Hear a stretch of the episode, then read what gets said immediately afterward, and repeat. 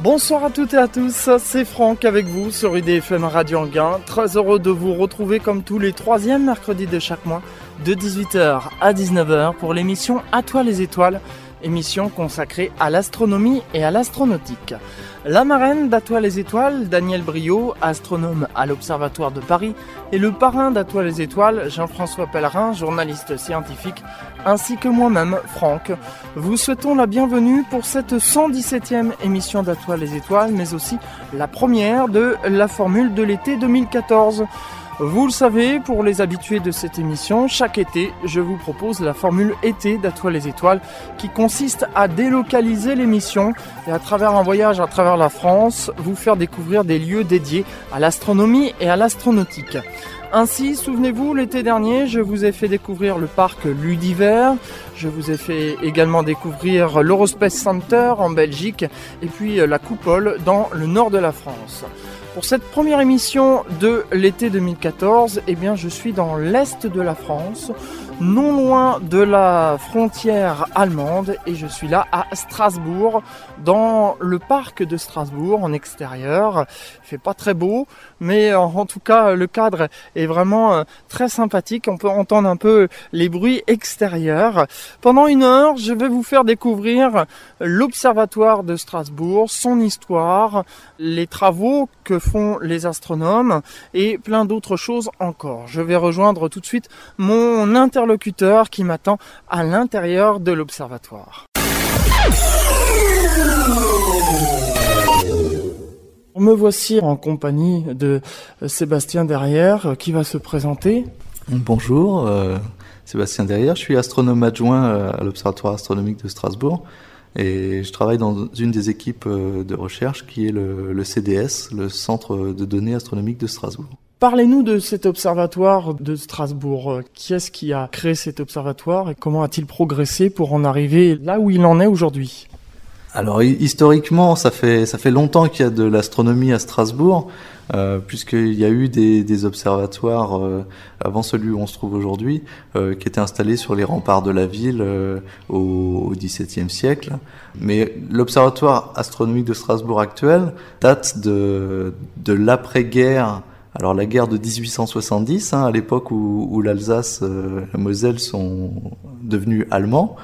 Donc c'est l'empereur Guillaume Ier qui a décidé de construire une université exemplaire. Donc il a passé un décret en 1872 ordonnant la construction d'une université à Strasbourg. Et donc c'est tout le campus historique qui se trouve maintenant au cœur de Strasbourg, qui a été construit à l'époque un peu à l'extérieur de la ville, côté est.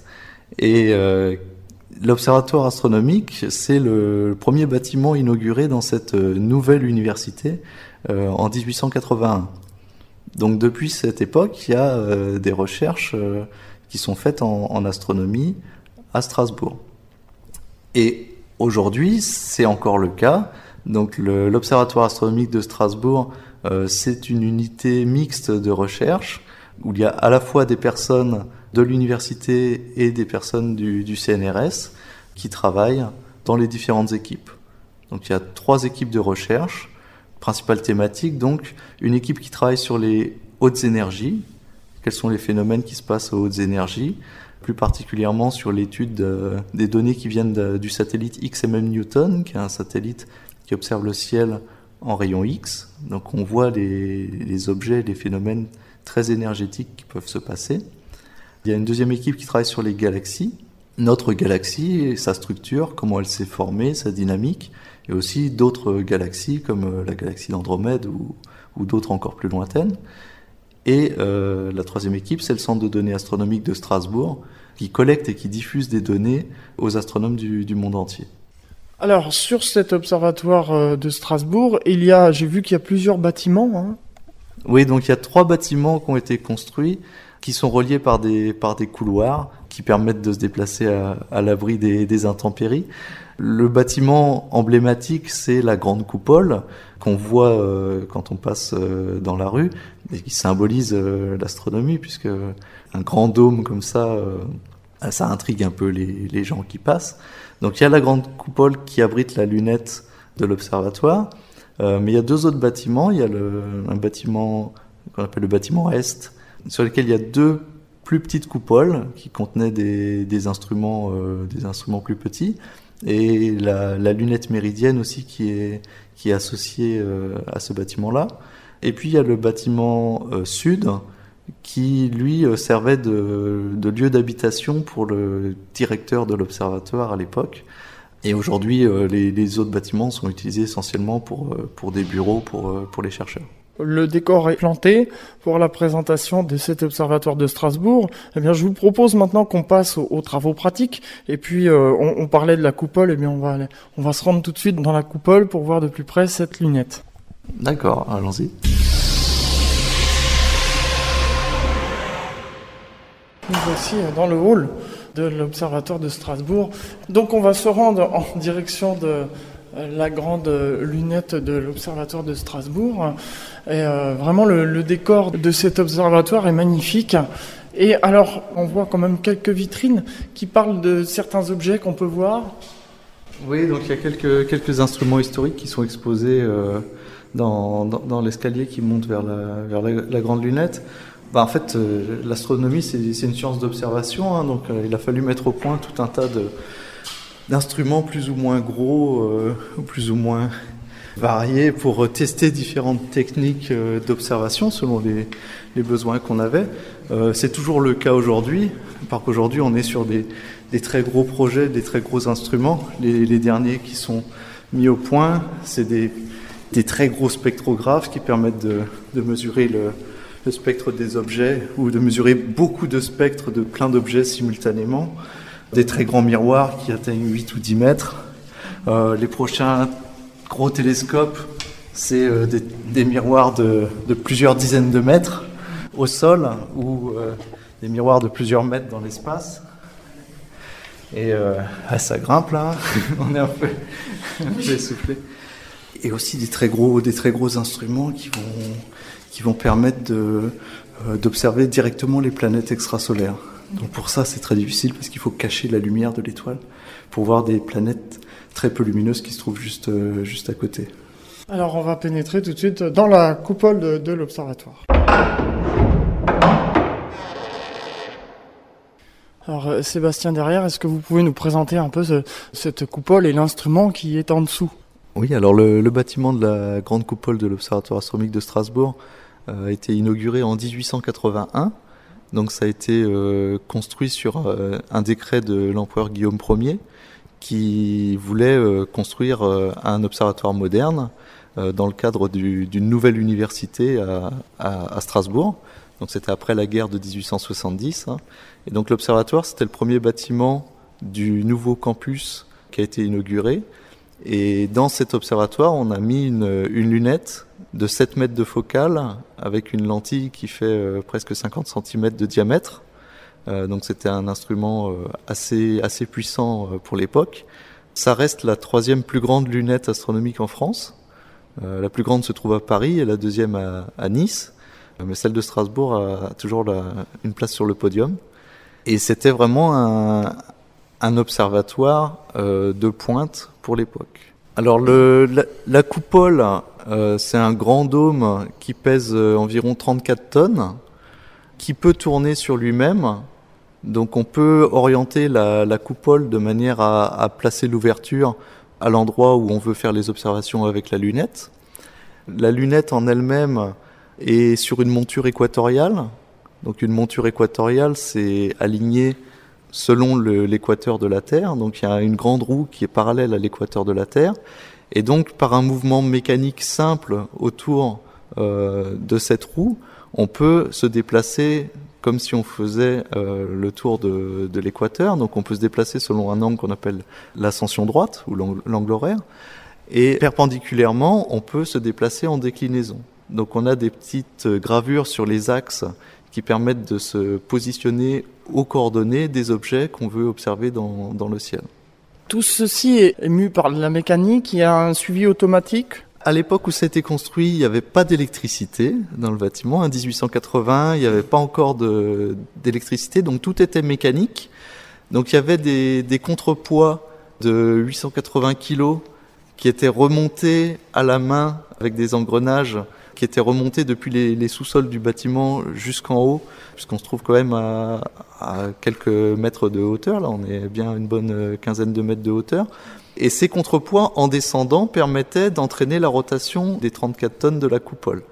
Pour ce qui est du suivi, puisque quand on veut observer des objets dans le ciel, la Terre tourne et la lunette est fixée sur le sol.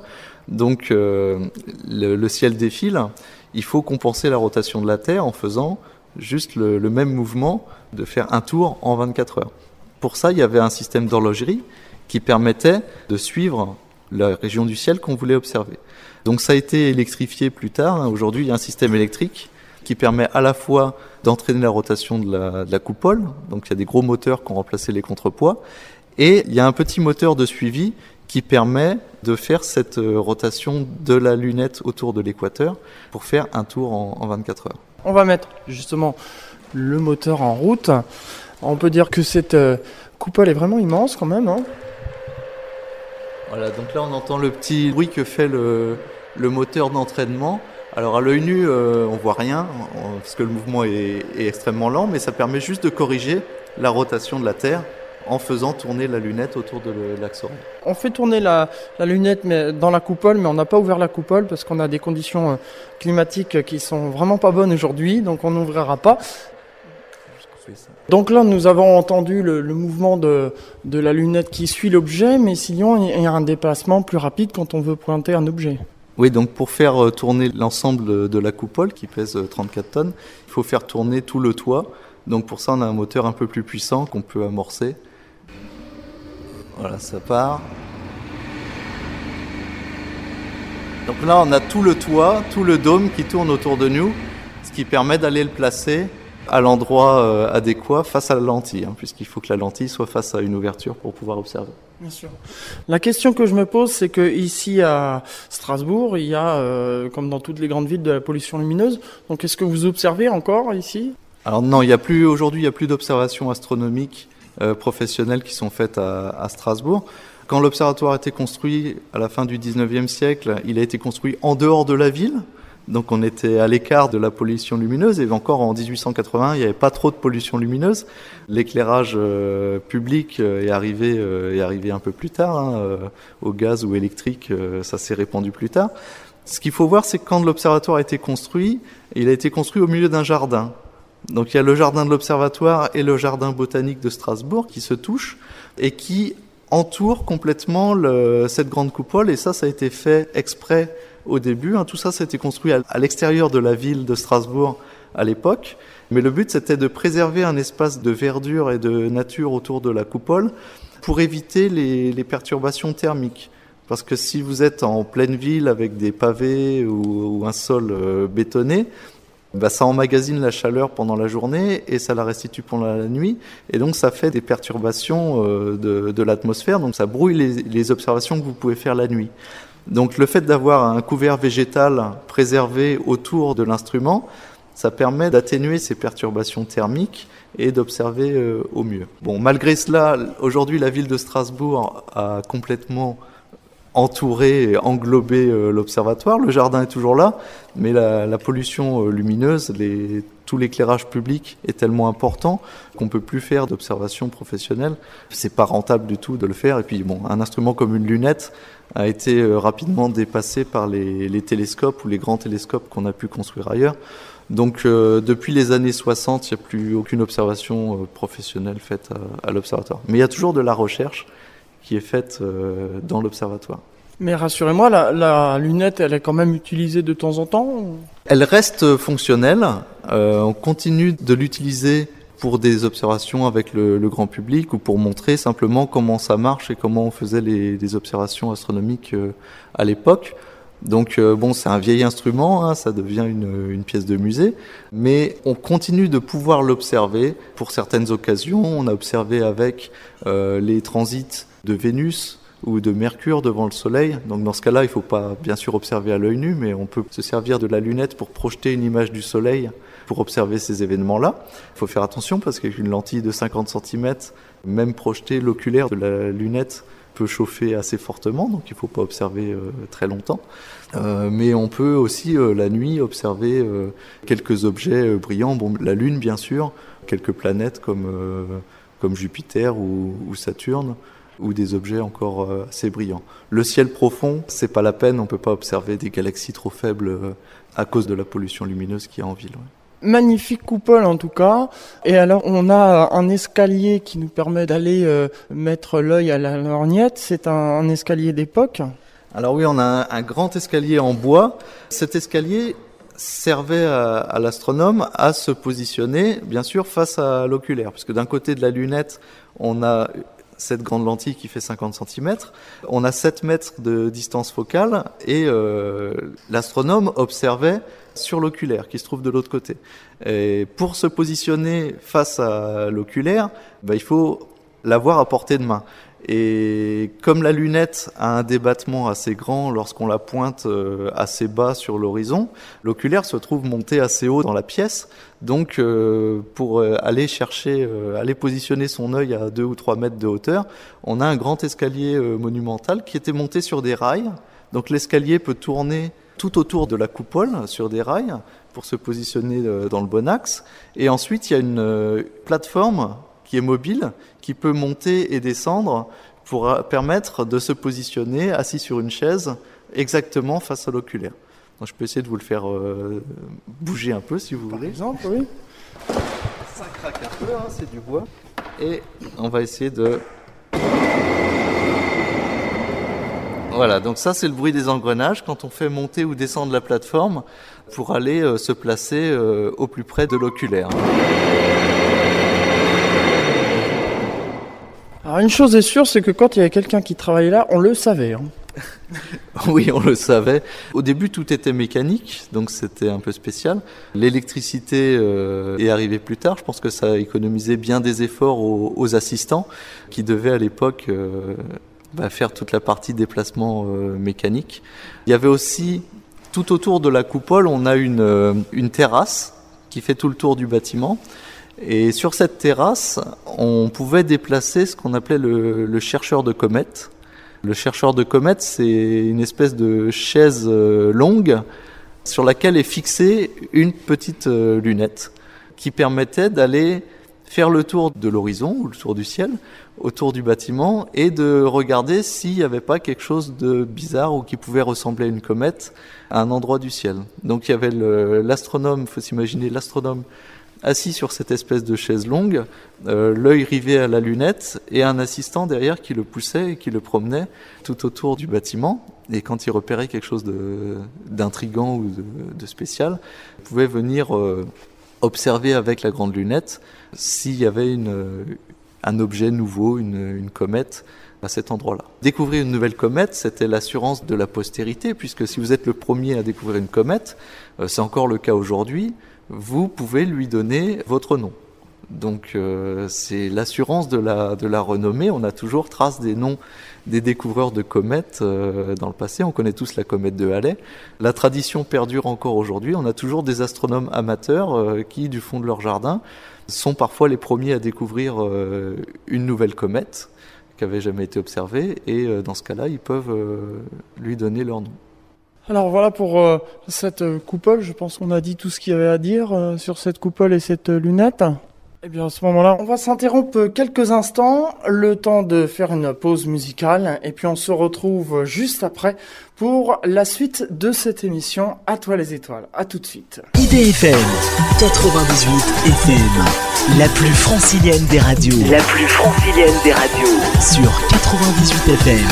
IDFM Radio Enghien, c'est l'émission À toi les étoiles, comme tous les troisièmes mercredis de chaque mois, de 18h à 19h. Aujourd'hui, c'est la première émission À toi les étoiles de la formule de l'été, où je me déplace dans la France pour vous faire découvrir des lieux dédiés à l'astronomie et à l'astronautique. Et je suis ici à l'Observatoire de Strasbourg, en compagnie de mon invité Sébastien Derrière. On continue donc la visite de l'Observatoire. La tête là parce que le plafond est bas. Ça essouffle. On ouvre la coupole et puis on va faire marcher un peu le mécanisme. Donc l'entraînement.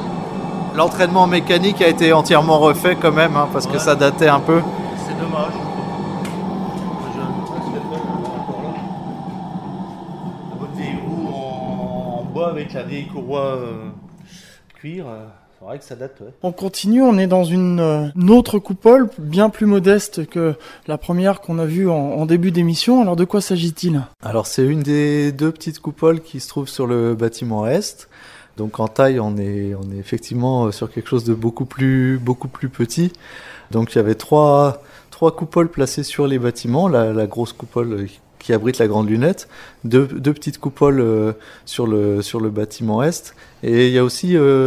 une coupole qui se trouve dans le jardin et un autre petit bâtiment d'observation qui est dans le parc de l'observatoire, hein, qui abritait d'autres instruments ou aussi des mires pour permettre l'alignement des instruments principaux. Alors là, on a enlevé les instruments d'origine qui n'étaient plus du tout utilisables, mais là on se trouve dans une des deux petites coupoles qu'on est en train de réaménager pour en faire une plateforme d'observation pour les étudiants, puisqu'on a un master de spécialité astrophysique ici à l'Observatoire de Strasbourg. Et donc actuellement, les étudiants de ce master n'ont pas d'instrument d'observation pour se faire la main au métier d'astronome sur place à Strasbourg. Ils ont l'occasion de passer une semaine à l'Observatoire de Haute-Provence pour se frotter à des instruments professionnels. Mais là, le but, c'est de réinstaller à Strasbourg un dispositif d'observation avec lequel ils pourront faire des observations au cours de l'année quand le temps le permet.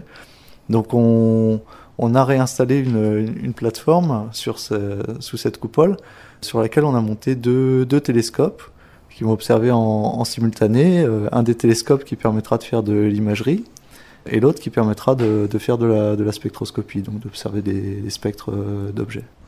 Il ne va pas être gêné par la pollution lumineuse de la ville de Strasbourg ?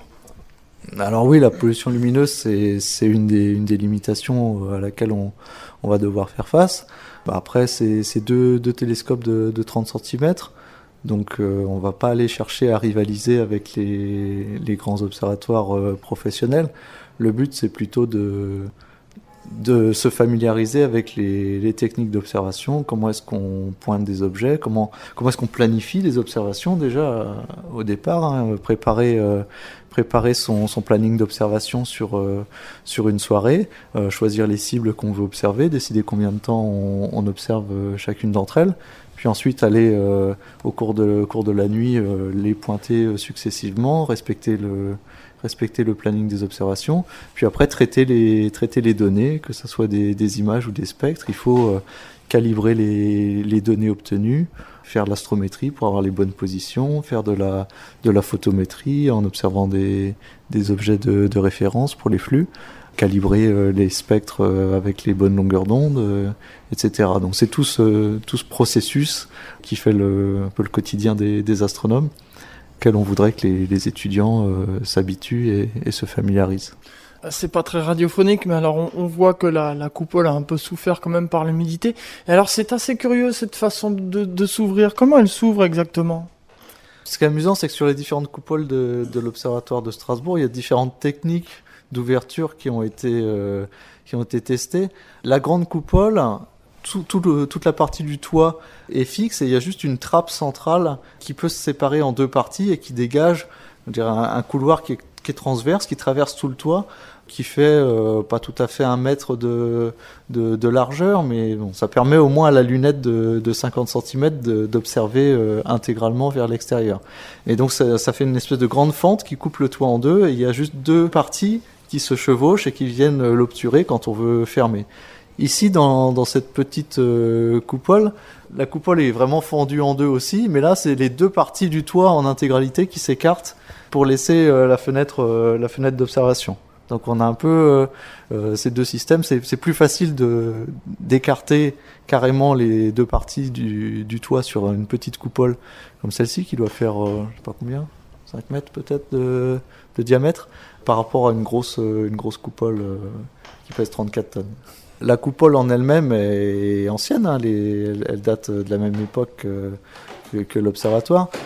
Donc le but, ça va être d'automatiser quand même les observations, en ce sens que normalement, on devrait pouvoir tout piloter à distance depuis une salle de contrôle, comme ça se fait dans les observatoires modernes. Donc on va monter des ordinateurs pour pouvoir tout piloter à distance. Il y aura une webcam qui va surveiller l'état du ciel et ce qui se passe dans la coupole.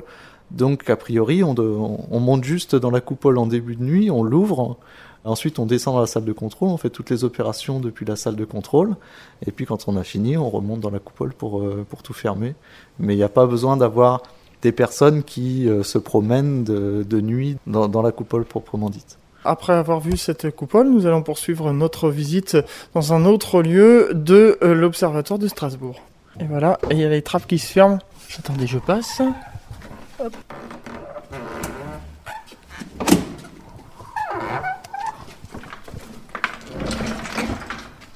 Et voilà, là c'est fermé.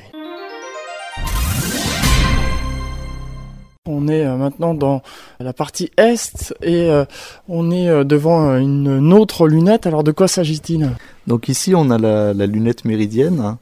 Le bâtiment de cette lunette méridienne a été aujourd'hui transformé en bibliothèque. Mais à l'époque, la lunette méridienne, c'est un instrument un peu particulier puisqu'elle peut se déplacer selon un seul axe. Et en fait, le principe de cette lunette, c'est qu'elle observe dans l'axe du méridien et elle relève le passage des astres dans le plan de ce méridien. Donc elle peut se déplacer verticalement, de bas en haut, et ça permet de chronométrer précisément les temps de passage des astres au méridien, donc là où ils ont l'élévation la plus grande. Alors on peut voir encore les installations d'époque avec un siège où l'astronome s'asseyait pour regarder donc dans la lunette. Oui, donc un siège d'époque en bois et en cuir qui permettait d'être installé confortablement. L'essentiel des observations se faisait à l'œil, même si on avait des dispositifs de chronométrage précis pour mesurer les temps de passage.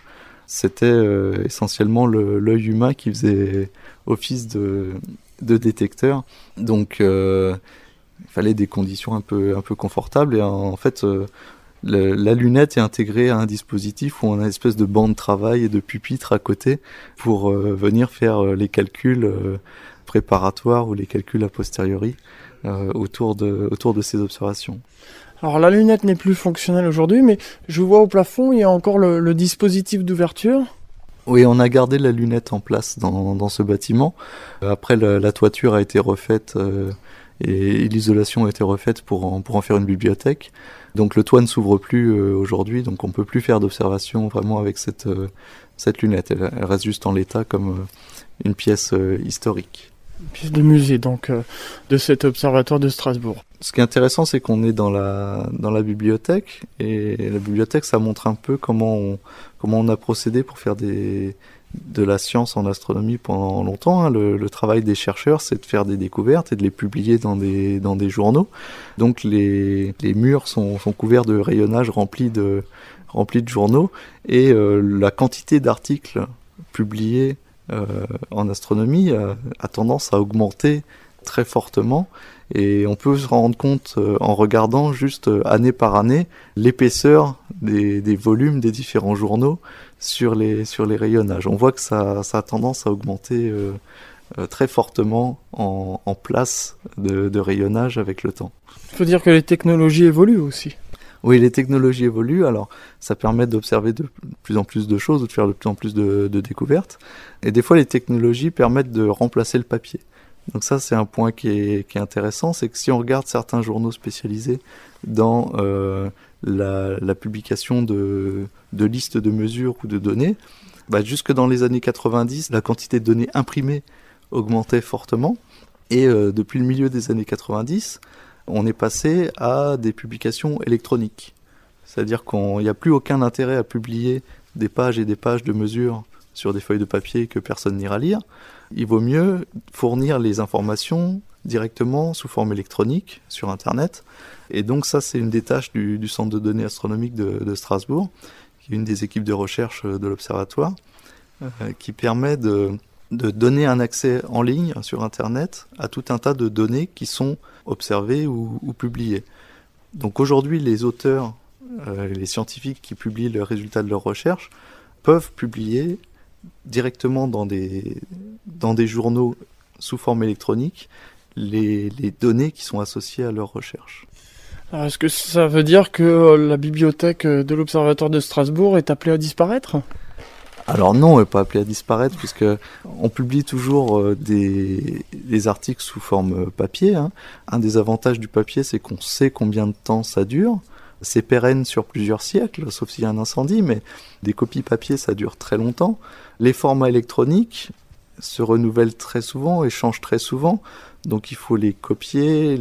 C'est plus dur de préserver les formats électroniques sur le long terme que les publications papier.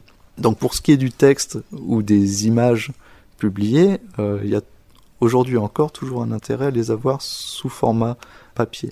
Mais c'est vrai que les chercheurs vont de plus en plus aller lire directement même le contenu des articles sur leur ordinateur.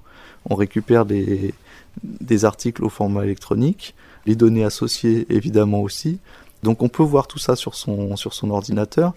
La question, c'est la préservation à long terme de ces formats électroniques. Est-ce que les logiciels d'il y a 15 ans marchent encore aujourd'hui ? C'est plus que douteux.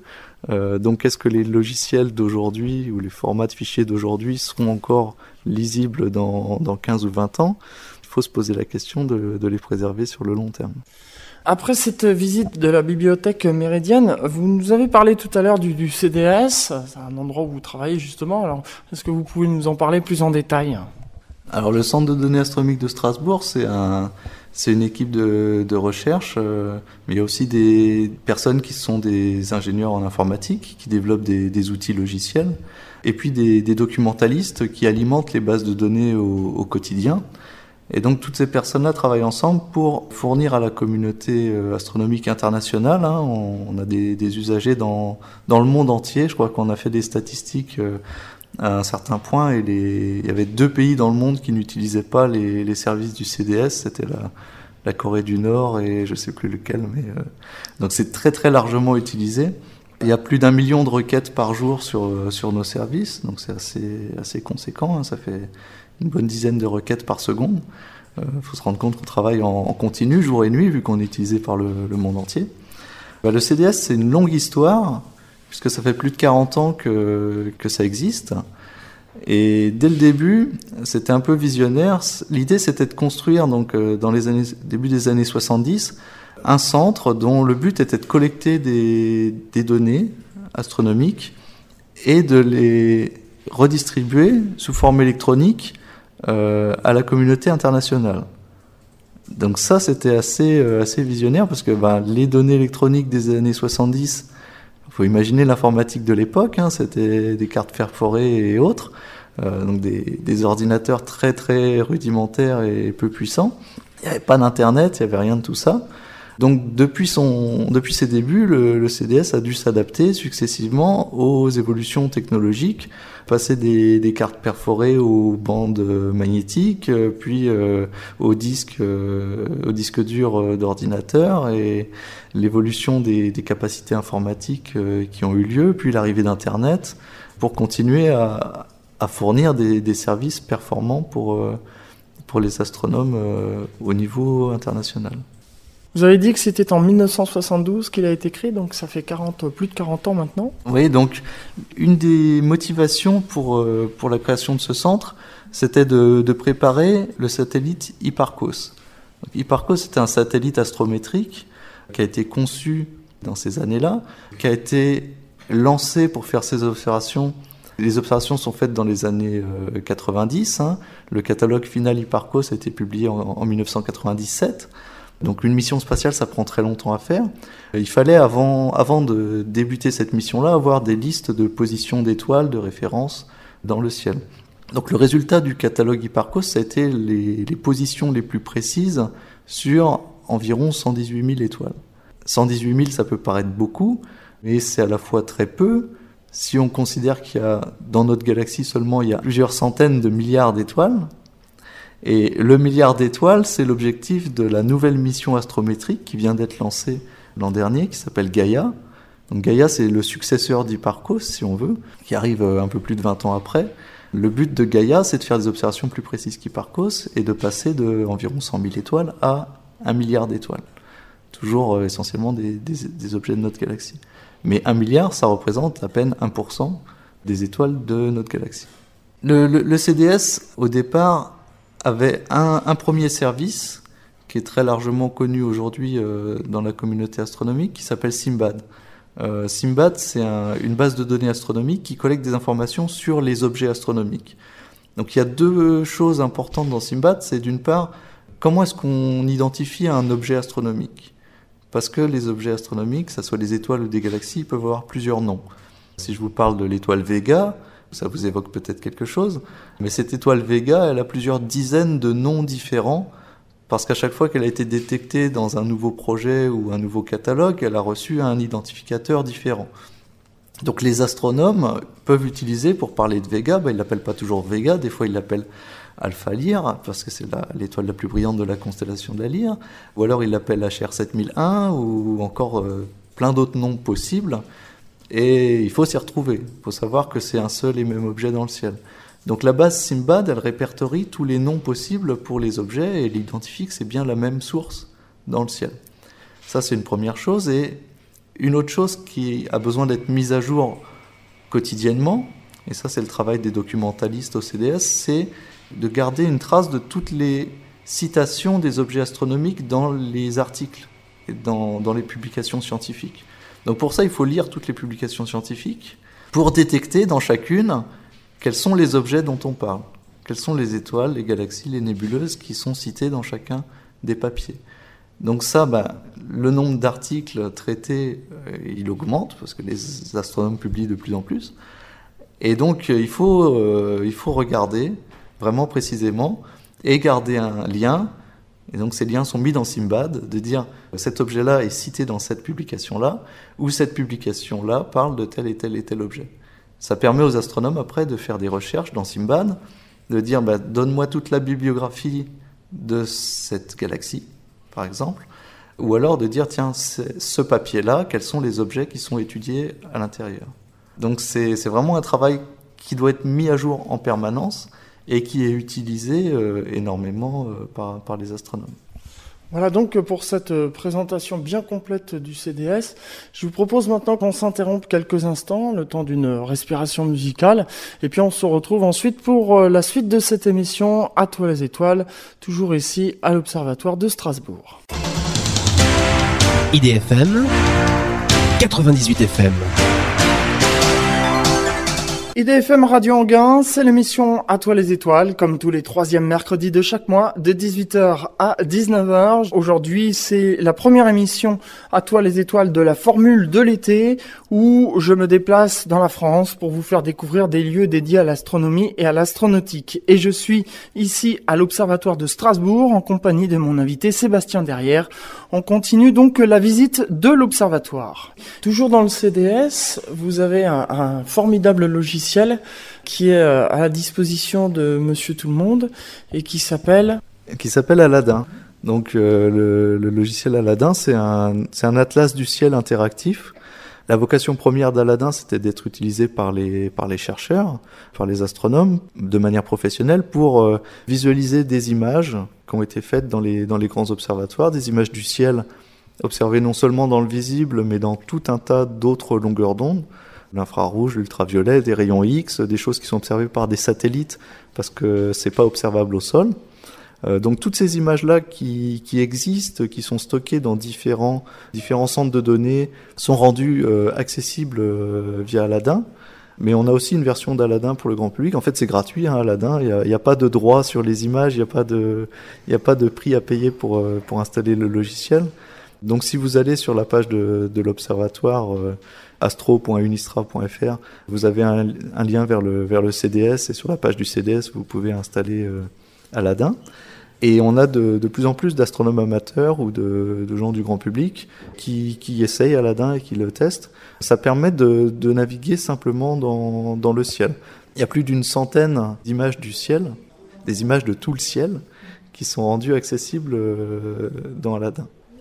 Donc un logiciel que je conseille aux passionnés d'astronomie, puisqu'on peut vraiment voir dans le domaine du visible, de l'infrarouge et toutes sortes de domaines observables.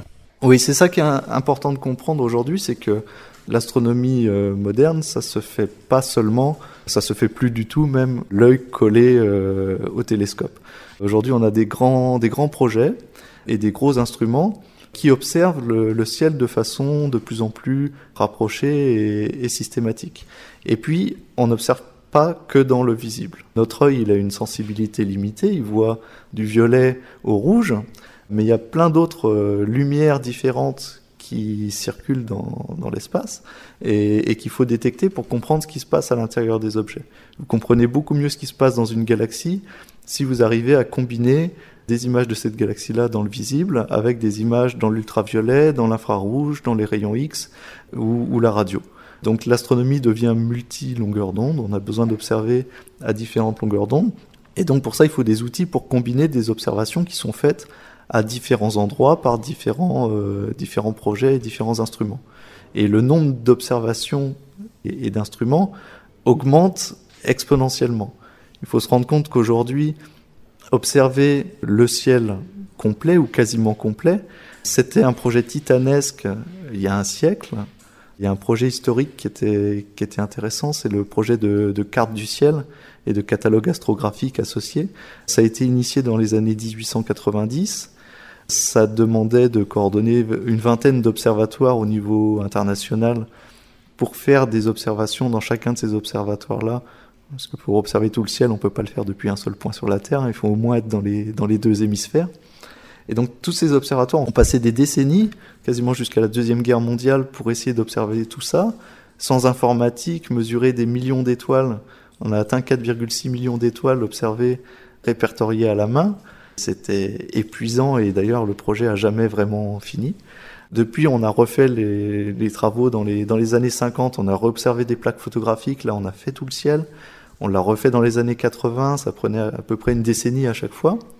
Aujourd'hui, on sait faire ça en l'espace de quelques années.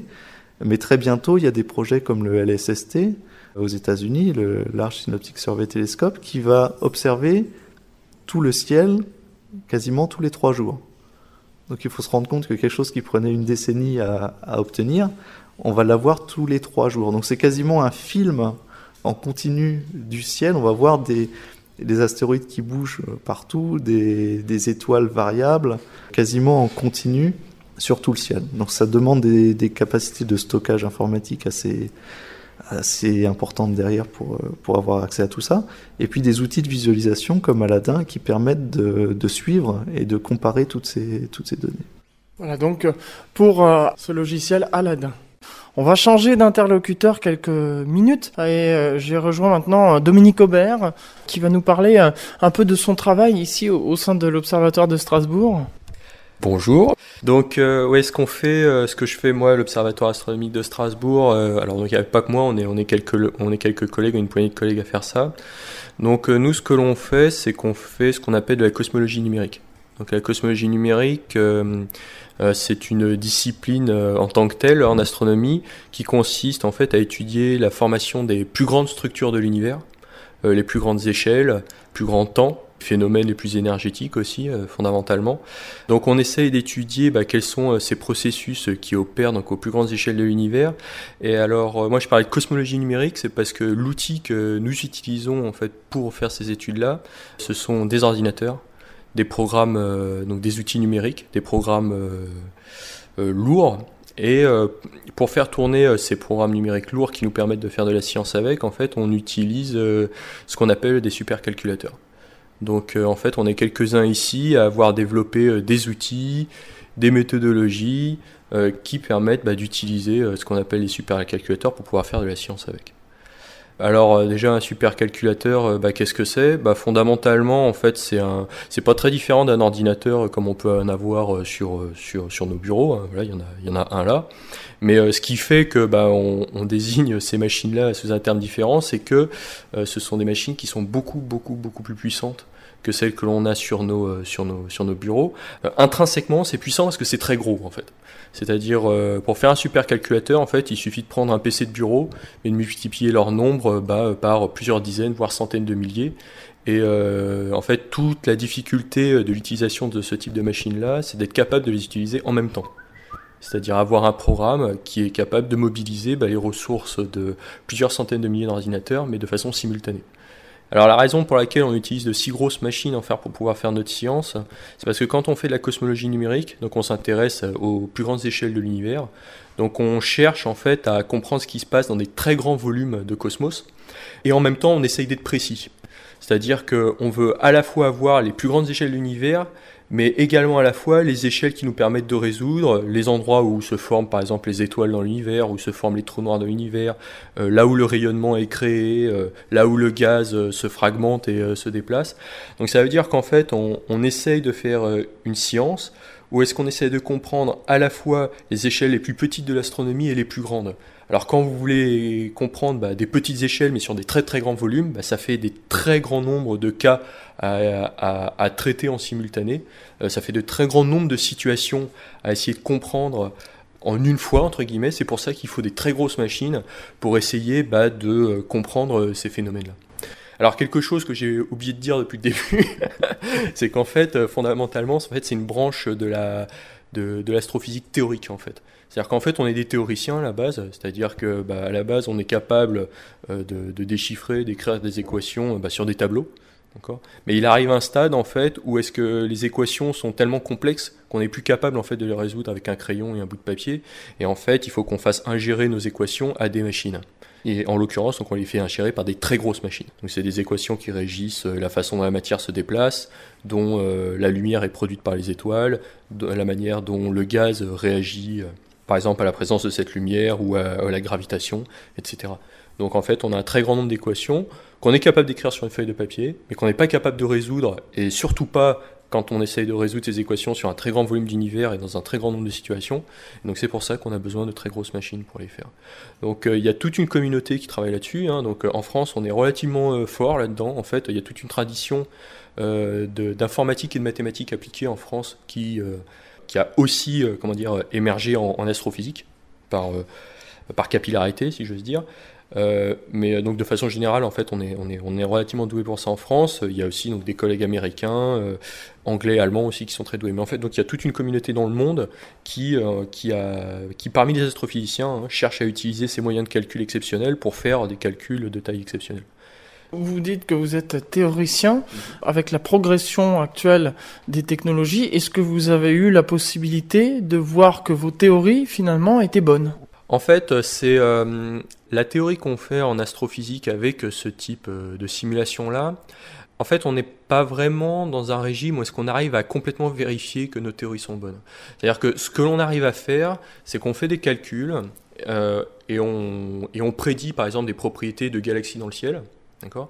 Puis ça nous permet de constater que nos galaxies synthétiques entre guillemets sont conformes à celles que l'on voit dans le ciel, mais en fait on se rend compte également aussi que ça ne nous donne pas forcément des indications définitives sur la physique qui est sous-jacente. D'accord ? C'est-à-dire autrement, vous avez plusieurs façons d'obtenir le même résultat. D'accord ? Donc ce que l'on fait, c'est qu'on fait tourner un certain modèle, on arrive à voir qu'il est conforme à ce que l'on voit dans le ciel, et après on fait des prédictions sur ce qu'on devrait voir par ailleurs. Et puis les gens font les observations sur les prédictions que nous faisons, d'accord ? Et généralement, dans 99% des cas, ce n'est pas conforme à ce que nous avons prédit. Donc, nous faisons la boucle en retour, nous modifions nos modèles pour, on itère de cette façon. En fait, c'est le cycle d'itération standard entre théorie et observation, d'accord ? Mais là, au lieu que ce soit de la théorie sur du papier et des crayons, en fait, c'est avec des modèles qui tournent pendant très longtemps. Donc, en fait, c'est plutôt les observations qui nous disent ce que nous avons raté. Et c'est là que nous modifions nos modèles pour que ça fonctionne. Donc c'est plutôt comme ça que ça se déroule. Merci beaucoup pour cette description très détaillée. Et on va poursuivre donc cette visite de l'Observatoire de Strasbourg en rejoignant donc Sébastien Derrière. Eh bien, je regarde l'heure et je vois qu'on arrive au terme de cette émission « À toi les étoiles ». Alors, avant de conclure, Sébastien Derrière, il y a possibilité de visiter l'Observatoire. Oui, alors les visites de l'observatoire sont organisées par le Planétarium, qui appartient au Jardin des Sciences de l'université. Donc c'est la structure qui s'occupe de l'accueil du grand public et de la diffusion des connaissances auprès du public. Donc il y a des visites de la grande coupole qui sont organisées, des séances de Planétarium quand le Planétarium fonctionne, ce qui est actuellement il est en panne, mais ça devrait être réparé prochainement, en attendant la construction d'une nouvelle salle de Planétarium d'ici quelques années. Les coordonnées pour le public, s'ils veulent visiter l'Observatoire de Strasbourg. Prendre contact avec le Jardin des Sciences directement ou le Planétarium. Le Planétarium, c'est rue de l'Observatoire à Strasbourg. L'Observatoire astronomique, lui, se trouve rue de l'Université, toujours à Strasbourg. Et vous trouverez donc toutes ces informations sur Internet notamment ou sur l'annuaire. Notre site Internet astro.unistra.fr, vous avez toutes les informations sur l'observatoire, les dernières nouvelles, les communiqués de presse quand il y a des découvertes, tout un tas d'informations comme ça. Pour conclure, Sébastien Derrière, je demande toujours à l'invité un mot de la fin pour conclure cette émission. Alors Sébastien Derrière, le mot de la fin. Alors, mot de la fin, je dirais, on a vu des instruments aujourd'hui. L'instrument quand même le plus important, on a un peu parlé, l'outil le plus utilisé par les astronomes aujourd'hui, c'est l'ordinateur. C'est peut-être décevant pour les gens qui nous écoutent, qui s'imaginent que les astronomes font que regarder dans un télescope ou autre. Les instruments, c'est important, c'est ce qui permet d'avoir des images, des données, que ce soit des télescopes ou des antennes radio ou autres. Mais après, il faut traiter ces informations quand on doit écrire des articles, quand on doit échanger des emails avec des collègues qui se trouvent aux quatre coins du monde. On passe beaucoup de temps sur les ordinateurs toute la journée. Enfin, il y a quand même aussi le plaisir pour les astronomes amateurs quand même de mettre l'œil à l'oculaire aussi. Oui, bien sûr, ça reste un plaisir. On peut observer le ciel à l'œil nu, avec des jumelles, avec des petits instruments, ça c'est toujours un plaisir. Merci beaucoup Sébastien Derrière pour votre accueil, merci au personnel de l'Observatoire de Strasbourg pour m'avoir accueilli ici. Dans un instant, vous allez retrouver la suite des programmes d'IDFM Radio Enghien, le journal de Radio France Internationale, suivi ensuite du Mag Music avec Toff, Country et Souvenirs avec Patrick Mollis, et puis vous retrouverez aussi l'antenne ouverte à partir de minuit. Quant à moi, il ne me reste plus qu'à vous souhaiter de passer une excellente fin de journée, une bonne fin de semaine. Profitez des vacances pour ceux qui y sont et bon courage pour ceux qui n'y sont pas. Et je vous donne rendez-vous le 3e mercredi du mois d'août pour une nouvelle émission d'À toi les étoiles, toujours à l'extérieur pour vous faire découvrir des lieux dédiés à l'astronomie et à l'astronautique. Merci de votre fidélité, rendez-vous le mois prochain, au revoir à tous.